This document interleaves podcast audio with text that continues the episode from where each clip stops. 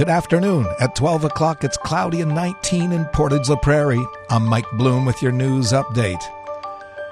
The Portage la Prairie School Division has announced they are changing their catchment areas due to Crescent View School and École Arthur Meighen School exceeding its student capacity for next year.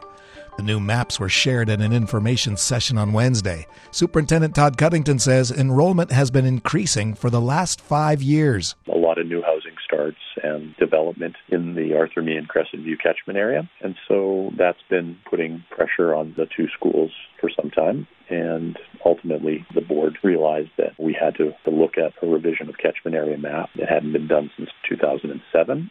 He says the board spent a good deal of time reviewing and considering a number of different factors before making this decision. You can see more at Portage Online. Career Expo for individuals looking to join the healthcare sector is coming up in Portage la Prairie.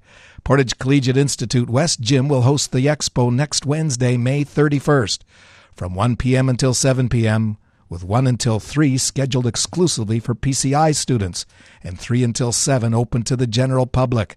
Catherine Reimer, manager of recruitment and retention at Southern Health Santé Sud, says that the health organization is excited to show students and the public all healthcare related occupations. We have a, a, need for healthcare throughout our society, and that need is continuing to grow. We're developing the interest and our candidate pool. Reimer's been working with Southern Health for the last three years, noting it always brings her joy to welcome new employees to the team.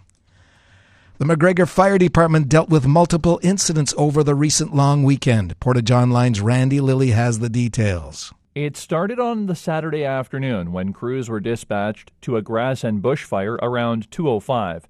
After about 90 minutes of putting out the blaze, they were back in service at 3:30.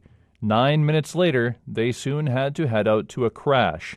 A single vehicle rollover was reported on the number 1 highway near the town.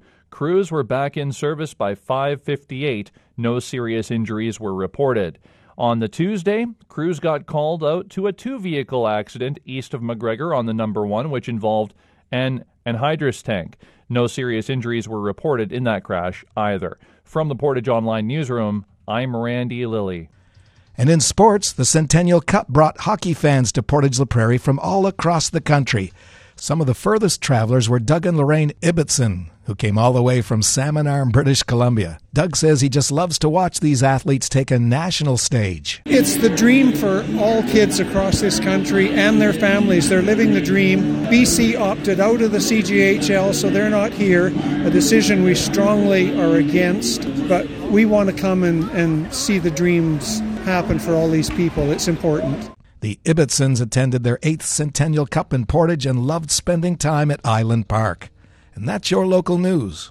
It's sunny today, and it'll become a mix of sun and cloud later, and it's hazy, high winds, high of 30 temperature, feeling like 33 with humidity. Tonight, clear and hazy, low of 17. Tomorrow is sunny, a mix of sun and cloud late in the afternoon with a chance of showers.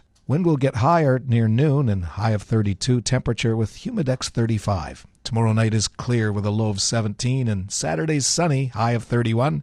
Saturday night clear and a low of 15. Brandon is mainly sunny, and it's 21. Winnipeg mostly cloudy and 18. Mostly cloudy here in Portage. Humidity 64%, and the temperature 16.